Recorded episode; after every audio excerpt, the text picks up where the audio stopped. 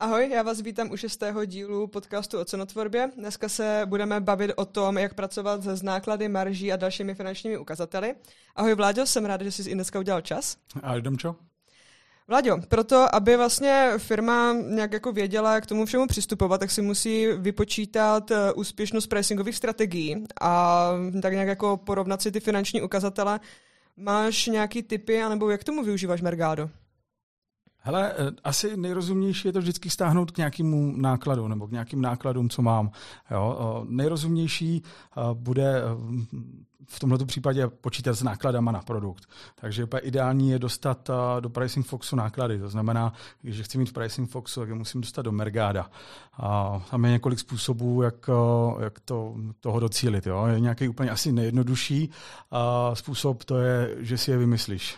Mm-hmm. A znamená, z nějakého důvodu uh, prostě to nejsi schopný dostat do Mergáda uh, nějak jinak, než využít výpočetní pravidlo. Uh, úplně finta takových těch old schoolerů byla, že se používali starý feedy, kde byl price watt a price, mm-hmm. tak tam byl rozdíl 20%. No, tak pokud mám průměrnou marži, tak mám vyhráno, ty náklady už tam máme. Jo. Uh, pokud ne, tak si je dopočítám, aspoň třeba nějak trošku chytře, udělám si výběry podle kategorii výrobce a té marže. Mm-hmm. No, nebude to úplně nejpřesnější, ale lepší než nic. Mm-hmm. A když s, tím, když s tím pracuješ, tak využíváš třeba elementy, které už máš ve feedu, anebo plníš eh, elementy, které si vytvoříš nově v Mergádu? Jo, já si radši uh, zkontroluju napřed ten feed, co tam mám. Mm-hmm. A takže pokud už je tam mám, tak je znovu nevytvářím, nepřidávám si práci. Pokud je tam nemám, vytvořím si vlastní. Pokud ten feed už někde někam posílám, dám si bacha, ho neposílám někam jinam. Mm-hmm. Jo. Uh, třeba uh, jenom tak zmíním, jak dostat ty náklady eh, do toho Mergáda, ShopTed nebo eShop rychle. Oba dva umí vygenerovat jak samotný soubor, mm-hmm. tak umí vytvořit URL adresu s tím souborem. Takže první můžu to tam nahrát dávkově, ale druhý to zautomatizuju tím, že tam nahraju tu URL adresu. Tam si jenom v Mergádu dávat bacha, jaký jsou oddělovače, jestli středník, čárka. Jo. Takový nejčastější kámen úrazu bych tak řekla. No jasně. A druhý nej, nejdůležitější bod toho je mít to správný ID hnedka jako v prvním sloupci ano, ano. Jo, u toho Mergára na to bacha. Hlavně to ID musí být stejný. Jo, jak si zkontrolujte, jestli náhodou třeba jak ShopTet, eh, který má problém s podtržítkama a mm-hmm. s mhm. pomlčkama a s, s lomítkama, jestli má to ID správný tvár, jo, protože item ID a code nevypadají vždycky stejně. Je to tak a jsem ráda, že jsi to zmínil. Ono v souvislosti tedy s tímhle, zabrousím trošičku někam jinam, ono jde vlastně pomocí pravidla tady tyhle parametry přepsat nebo odstranit. Po případě, jak vlastně tady s tímhle uh, pracuješ, protože Ono potom uh, Mergado bere vždycky ID z toho prvního sloupce, necháváš si tam uh, oba dva ty elementy, anebo přepisuješ třeba hodnotu v elementu item ID, že prostě nahradíš podtržítko něčím jiným, nebo naopak. Jak vlastně s tím, celý, s tím ten, celý ten proces si teď naznačila, že uh, já si ho zachovám, mm-hmm. to, to item ID, že já si ho nechci přepsat na výstupu, když mm-hmm. mi mhm. jde do heuréky. V tu chvíli já si odpáruju všechny produkty, takže myslím na to, že mi item ID musí zůstat, vytvořím si další element, uh, zazálohuju, jo, a pracuju eh, potom najdi nahráč eh, pravidlem a, a Ono vlastně takto, když ty budeš mít několik eh, elementů, co budou mít nějakou hodnotu, tak Mergado je v tomhle dostatečně chytrý, že když bude v tom prvním sloupcu, v tom importním pravidla toho, toho import CSV, jo, tak on to pozná. Mm-hmm. Takže on se v tom vyzná a ač, ač to má nějakým jiným dalším elementu, on to prostě bude vědět, že ten kód jo, že tam má a napáruje to. Je, slouží to jako párovací element. A, pak ti doplní ty další informace třeba o té nákladové ceně. Jo, já jsem se chtěla jenom, nebo cílila jsem vlastně na ten případ, který my jsme spolu kdysi řešili, že vlastně klient měl element jak item ID, tak element code a vlastně my mu tenkrát doporučovali, aby si code nechal zachovaný, ale dal ho vlastně jako druhý sloupec, jak kdyby vlastně v tom, v tom importu, aby vlastně mohl dál pracovat s elementem item ID, aby mohl posílat data na Heuréku. Tak to jsou no, vlastně... Přesně, přesně to je ano, ono, jo, že nechceš si to odpálit, obzvlášť ne jako třeba před sezónou, jo, nebo vlastně tak jako nikdy. Nikdy, ale... nikdy si nechceš si tvorbu odpálit no. asi, no, nebo no, cokoliv tak, vlastně. A hlavně, no. že když potom vypadneš z karet, tak ti nebude fungovat ani cenotvorba, takže mm. Je to hodně důležitý, mm. uh, důležitý bod.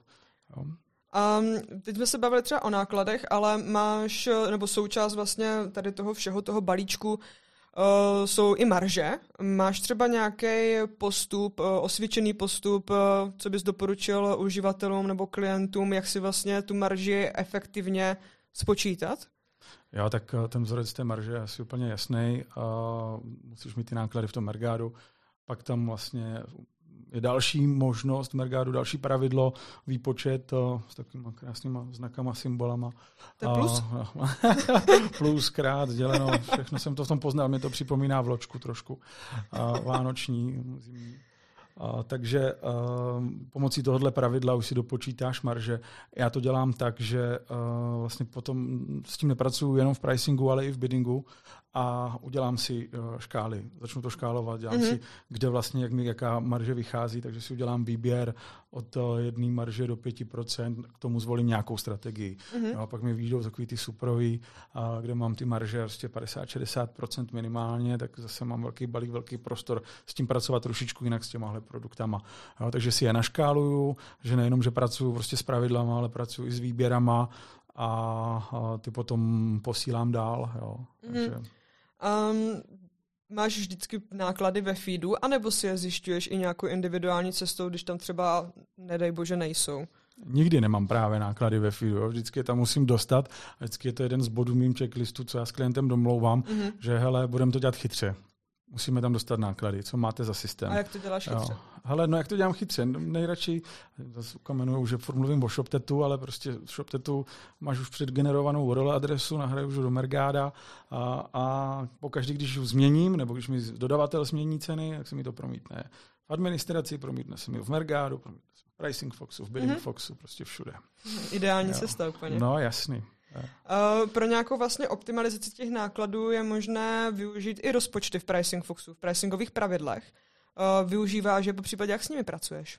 Ale ty rozpočty, je to vlastně dobrý ve chvíli, kdy ty máš nějakou, um, nějaký limit na to svoje zboží.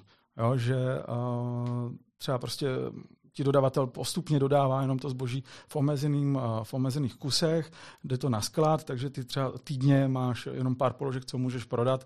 A, a tím pádem budeš chystat rozpočty, budeš chystat tady tyhle ty limity a, mm-hmm. a budeš tím i vypínat ty pravidla, jo, ty strategie v tom, v tom pricing foxu.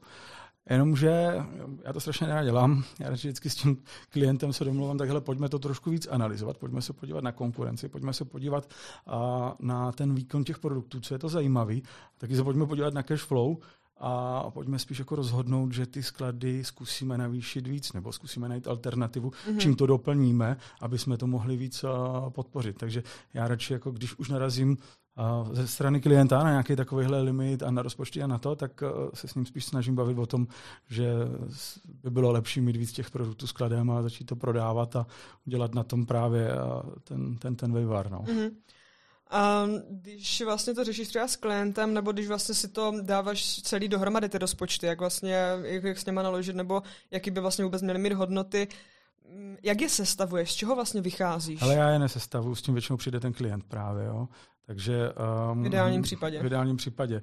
Zatím se mi nestalo, že bych to musel vymýšlet za klienta mm-hmm. já, protože on to má daný. On je blíž tomu biznisu, takže on o tom ví. A pak už je to jenom ideální jako informace.